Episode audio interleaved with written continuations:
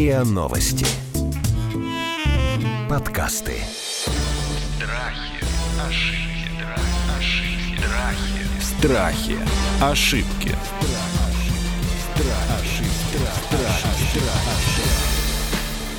Здравствуйте, это подкаст «Страхи и ошибки». Мы говорим не только о страхах в этом сезоне, но и об ошибках тоже. Ну и разбираем, знаете, всякие такие сложные ситуации жизненные. Вот сегодня давайте поговорим, друзья мои, про то, почему мы не понимаем подростков. Но вот я бы даже сказала это, если по-простому. Почему подростки такие противные? Почему мы, как родители, страдаем от детей подростков, хотя я прекрасно понимаю, что подростки страдают от нас, родителей, наверное, даже больше, но с точки зрения эмоционального переживания так точно. У нас сегодня прекрасный состав для этого разговора. Те самые люди, с которыми мы поговорили про право не любить родителей. И вот в этой же компании я и продолжаю. Это Иван Хватов, эволюционный психолог, заведующий Центром биопсихологических исследований Московского института психоанализа и детский семейный психолог, педагог Катерина Демина. Здравствуйте, коллеги. Здравствуйте. Добрый день. Ну так почему подростки такие сложные? Даже самые прекрасные подростки все равно становятся в какой-то момент, ну, иногда даже невыносимыми.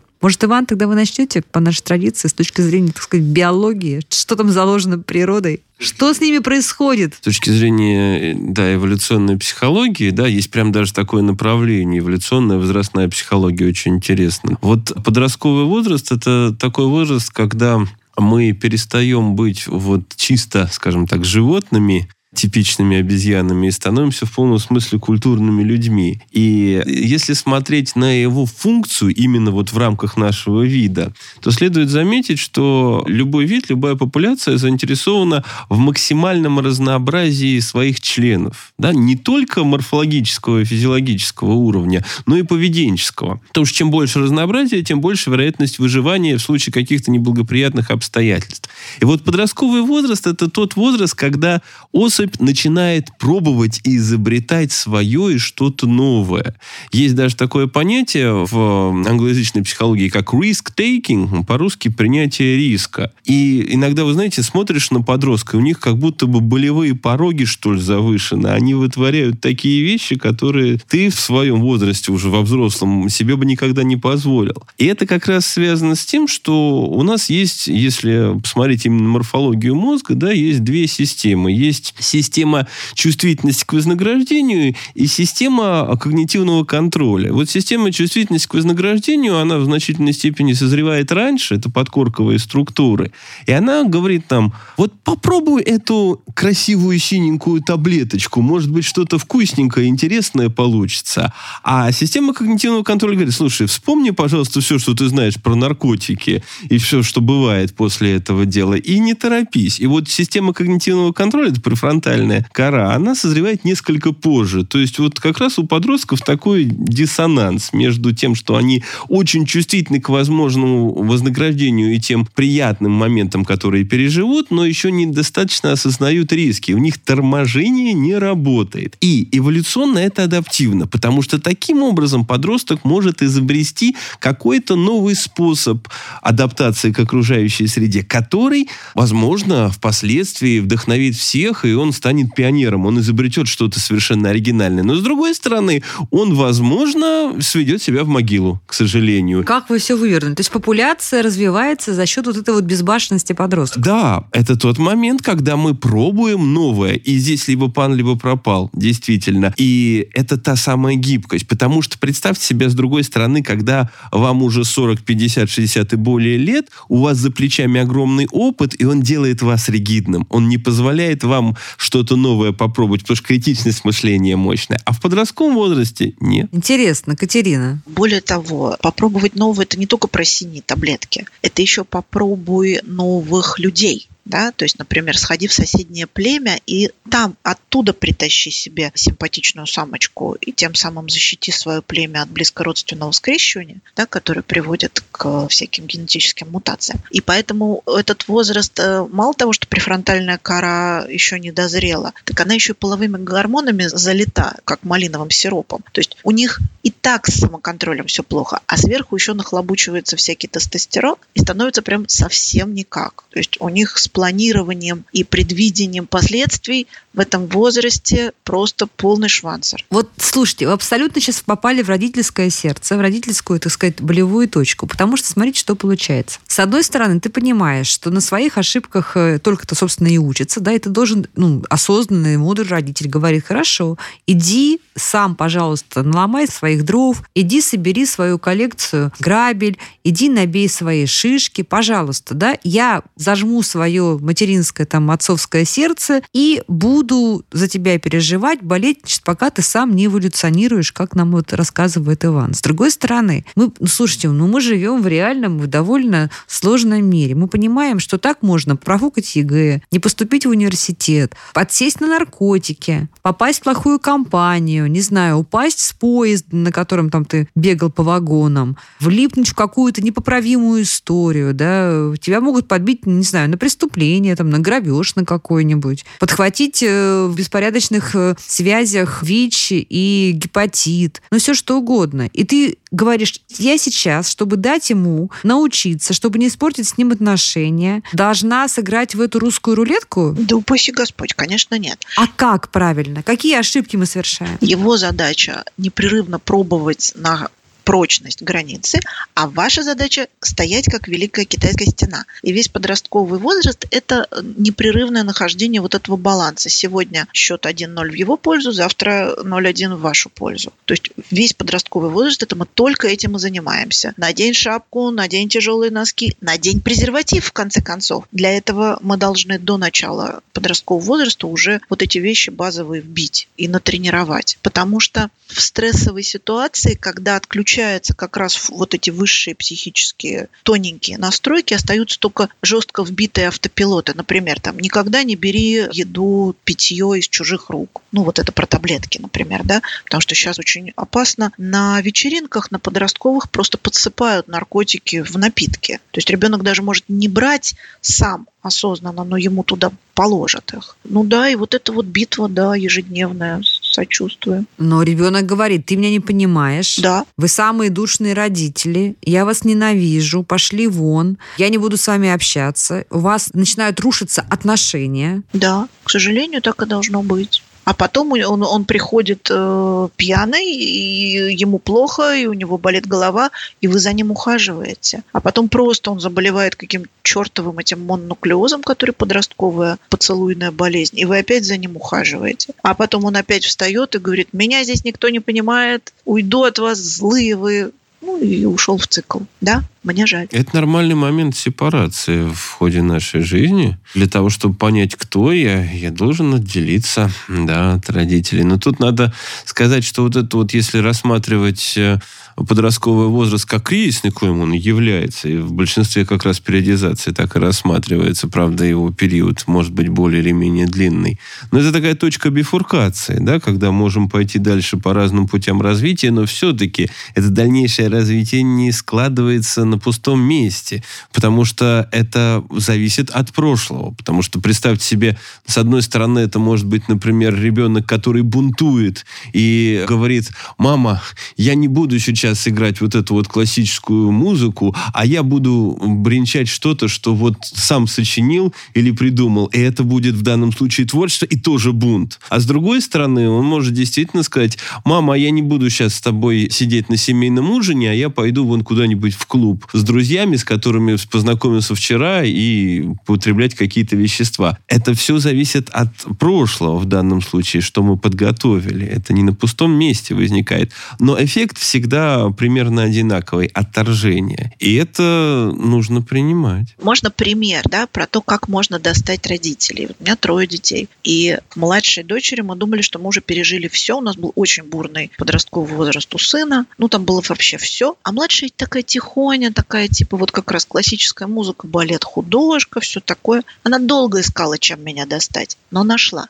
Вегетарианство. А я буду вегетарианец. И тут мое сердце еврейской матери просто в дребезги пополам, потому что как чем кормить ребеночка, там она бледная, худая. Конечно, без белка. Ужас, ужас, без белка, да, кошмар, кошмар. Но анорексии-то не было хотя бы. Не-не-не, не, она очень грамотная, психологически прокачанная девочка. Просто у них вот в их очень интеллигентном сообществе принято вегетарианство по идеологическим соображениям. А вот получи фашист гранату, ничего с этим ты сделать не можешь. Слушайте, ну так можно до аминореи ведь девочке-подростку до, до вегетарианствовать. А в книжке написано, что нельзя. Как справились с ситуацией? Как только в анализах стало падать гемоглобин, я сказала, извини, мы договаривались, что ты вегетарианец до тех пор, пока у тебя вот такие цифры гемоглобина. И очень спокойно он сказал, да, хорошо. А теперь играет рок, да, и у нее рок-группа вот после 10 лет классической музыки. Слушайте, ну это просто потому, что вы психолог, опытная мать, да, вот вы эту ситуацию разрулили, и это, правда, наверное, не самое страшное. И, кстати, очень сильно угвазданная мать. У меня просто не было сил уже бороться, и поэтому не нужно было выкручивать громкость на максимум. Да, вот со старшими детьми у меня было много сил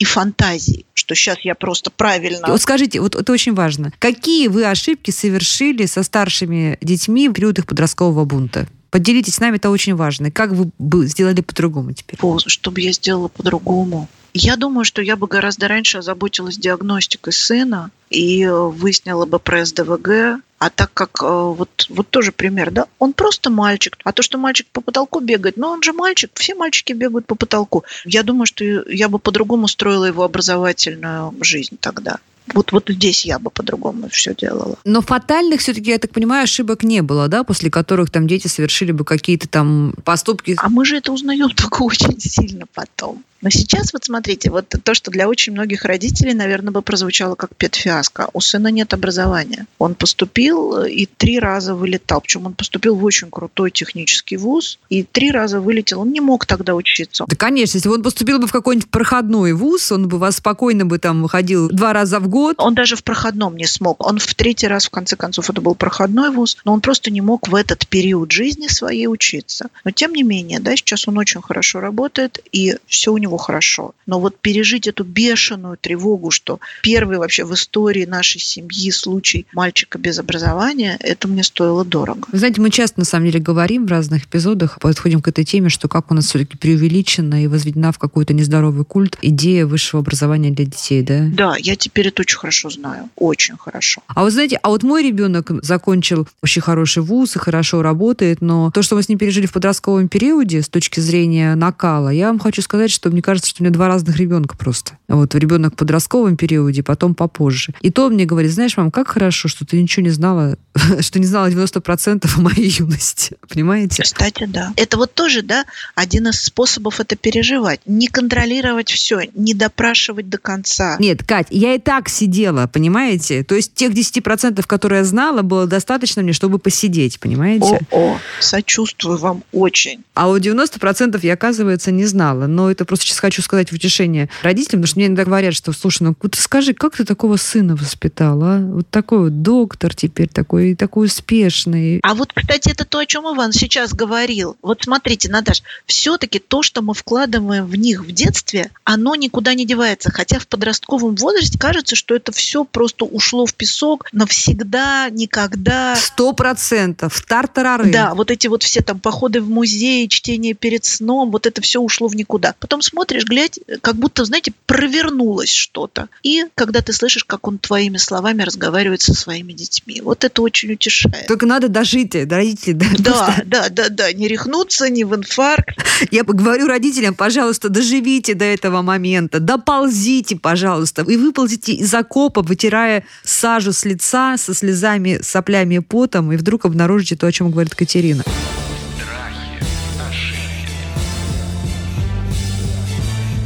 Страхи. Ошибки.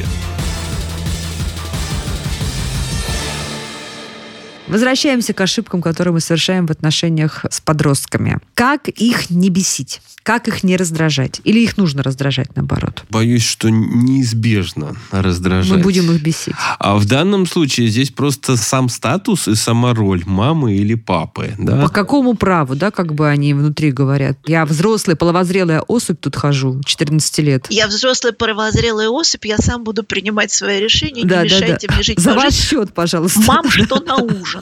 Вот это наша любимая. Вот это вот э, чувство взрослости, так называемое, да, которое есть. И в этом отношении для родителей это самый большой шок, что родителю кажется, что с его стороны ничего не поменялось. Вот ребенку было 11 лет, и а, определенным образом отношения выстраивались, и определенным образом какие-то рамки были тоже сконструированы. А потом вроде бы со стороны родителей ничего не изменилось, а тут ребенок хоп и выдает тебе, что а теперь это все совсем не годится, изменяется социальная ситуация. И это надо принимать, я бы даже так сказал, в некотором роде стоически. Хотя понятно, что позволять все безгранично тоже недопустимо. А нужно ли в семье вот делать э, доброго и злого полицейского в таких вот в самые тяжелые периоды подростковые? Не-не-не-не, ни в коем случае. Это как раз то, чего они добиваются, да, внести разлад между вами. И манипулировать там дальше. Очень важно, чтобы родители оставались крепкой, прочной супружеской парой, поэтому не забывайте, Не, ну еще есть бабушки, дедушки, там старшие это братья и пятая сестры. колонна, как правило.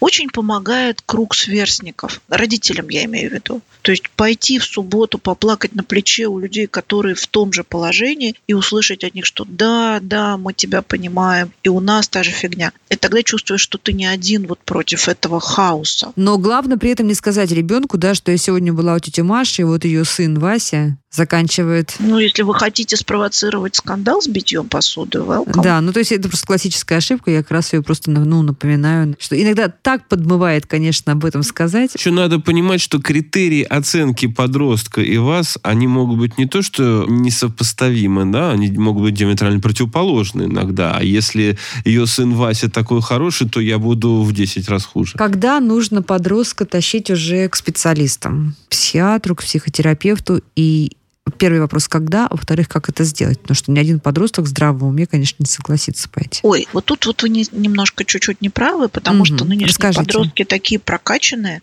и прошаренные. Да, Да, и слава соцсетям и ВКонтактикам, и заходишь, а там лежит прям грамотнейший мануал по депрессии и по биполярному расстройству, и они еще знают кучу слов, которых даже ты не знаешь, типа а мне кажется, они паничка. иногда Я знаю новое вот слово этим, да, паничка. чрезмерно. Паничка. Еще они говорят, ну это же сонный паралич. Я говорю, что? Ну ты что, не знаешь? Сонный паралич. Нет, они сейчас грамотные, и у них у всех были психологи в школе и в саду. И если там были э, вот э, хорошие люди, то они знают, что можно и нужно обращаться. Депрессия. Депрессия косит прям подростков сильно. Я даже не знаю, надо ли сейчас много про это говорить, но вот у меня на сайте прямо много. Ну, давайте скажем основные звоночки, которые должны встревожить родителей, когда он понимает, что это не просто там гормональный бунт, да, или скверный характер, а что действительно это, возможно, депрессия или какие-то другие расстройства, которые требуют помощи специалиста. Катерина. скачки настроения, отказ от еды, серьезное нарушение сна. То есть не то, что он обычно для подростков это не мочь заснуть до двух-трех ночи, а потом не мочь встать утром. Это не потому, что он всю ночь сидел в компьютере, а наоборот, он сидит в компьютере, потому что не может заснуть, потому что, смотри выше, кора залита половыми гормонами, это тормозит выработку мелатонина, гормона сна. Он поэтому не может спать, а не потому, что он такой засранец всю ночь в смартфоне. Так вот, расстройство сна, аппетита и настроения дольше двух недель – это повод обратиться как минимум к психологу сначала.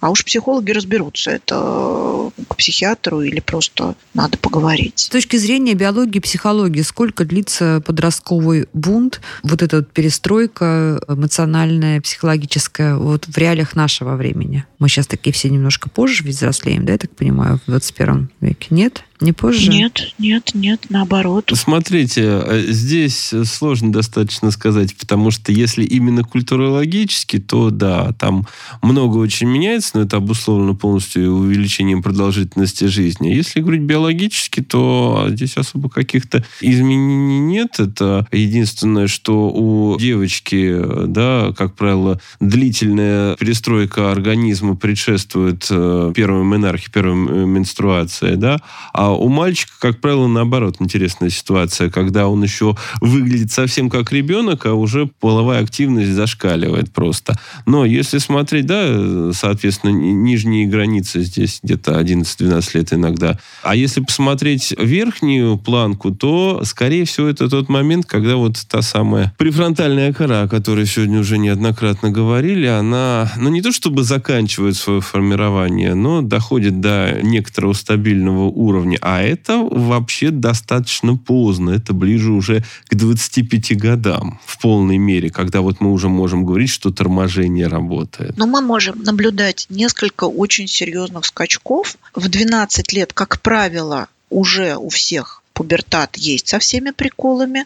Да? Бывает чуть раньше, да, сейчас у девочек у некоторых начинаются месячные уже там в 10 лет. Но, в общем, 12 лет – это примерное начало. К 17 годам, как правило, основные процессы завершены. Если только вот сейчас еще должна сказать, у нас эпидемия прямо СДВГ, синдрома дефицита внимания с гиперактивностью, там все сдвигается на 30% позже. Но в общем и целом мы видим, что к 17 годам уже с ними можно более-менее разговаривать. Если нет, то это проблема и надо разбираться.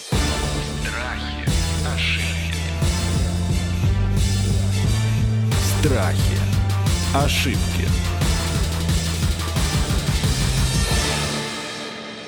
Если мы видим, что у молодого человека там, 23-24 года все еще продолжаются вот эти перепады настроения, там, или девушки в 17-18 лет, а что делаем, как родители? Идем к специалисту, у нас нет других ответов. Если такие же, как в 13-14, то это уже не есть норма, скорее угу. То есть там хлопает дверями, бежит, плачет э, от какого-то замечания. Да? То есть надо уже тогда идти проверять гормональный фон. Да раньше надо. Даже раньше. Да, нет, 17 лет это прям отсечка он уже должен там, ну, хоть базовые какие-то вещи понимать и отсекать. Ну и последний, но последний по последовательности, но первый, наверное, по значимости вопрос такой. Как родителям не обижаться на подростков в этот период? Когда они не выдержанные, когда говорят несправедливые вещи, не слышат, не слушают и так далее. Что родитель должен себе сказать, чтобы... Что обида – это агрессия снизу вверх. Обидеться можно только на того, кто больше, сильнее, главнее, выше по иерархии. Мы же не обижаемся на двухлетку. Если вы чувствуете, что вы обиделись на подростка, это значит в этот момент у него больше власти. Верните власть себе. На подростка можно злиться, они действительно бесят. А обижаться ну, слушайте, ну как можно обижаться на человека, который весь состоит из гормонального компота? Ну, Прекрасно. Что? Его и так колбасит. Да, важно же и не попускать ему при этом, чтобы тоже он какие-то границы чувствовал, что не надо говорить папе гадость, замолчи, ты сам неудачник, да, то и жестче. Вот так ему и говорите. Вот прямо так. Закрыл рот, и вот так больше со мной не разговариваешь. Понятно? Какую часть слова нет, ты сейчас не понял.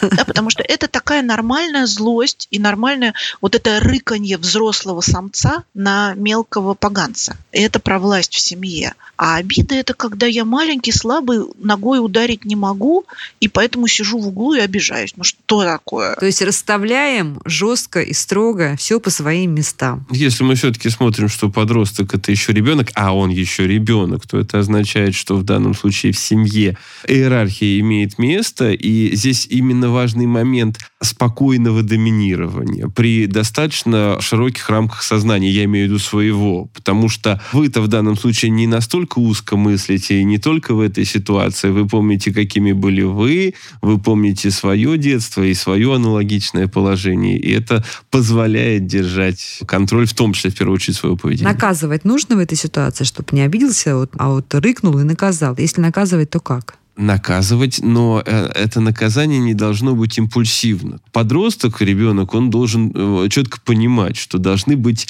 правила. Это не должен быть произвол, что вот у меня сегодня плохое настроение, поэтому я сейчас Заберу приставку, сниму с тебя например, да. в лучшем случае. Причем навсегда. Звучит это навсегда. А Вот такой импульсивности быть не должно. Должна быть выдержанность, чтобы ребенок понимал, что вот сейчас он совершил что-то, и за это предусмотрено определенное наказание, и вы его реализуете, что это не произвол. Ну, самое простое, да, то есть принес 6 двоек в четверти, лишен компьютерных игр там до конца четверти следующей, например. Да, но это должно быть на берегу объявлено. Вот как только вы заметили, что э, ребенок вместо того, чтобы там делать уроки, дурака валяет, да, вы говорите, принесешь двойки, будешь вот сколько двоек, столько недель без развлечений. Ну, например, вариант. А вот эти вот, то, что вы назвали вот эти наезды, там рыка достаточно. Что там наказывается? Просто обозначили границу. Я бываю очень страшная, когда я тихо, спокойно говорю. Это правда. Мне кажется, очень полезно мы поговорили о бесконечной вечной теме. Мы поговорили о том, почему подростки такие противные и какие ошибки не нужно совершать, как себя нужно сохранять родителям в этой ситуации. Мы это обсуждали с эволюционным психологом Иваном Хватовым и детским и семейным психологом, педагогом Катериной Деминой. Это был подкаст «Страхи ошибки». Страхи, ошибки, дра- ошибки, страхи. Страхи. Ошибки.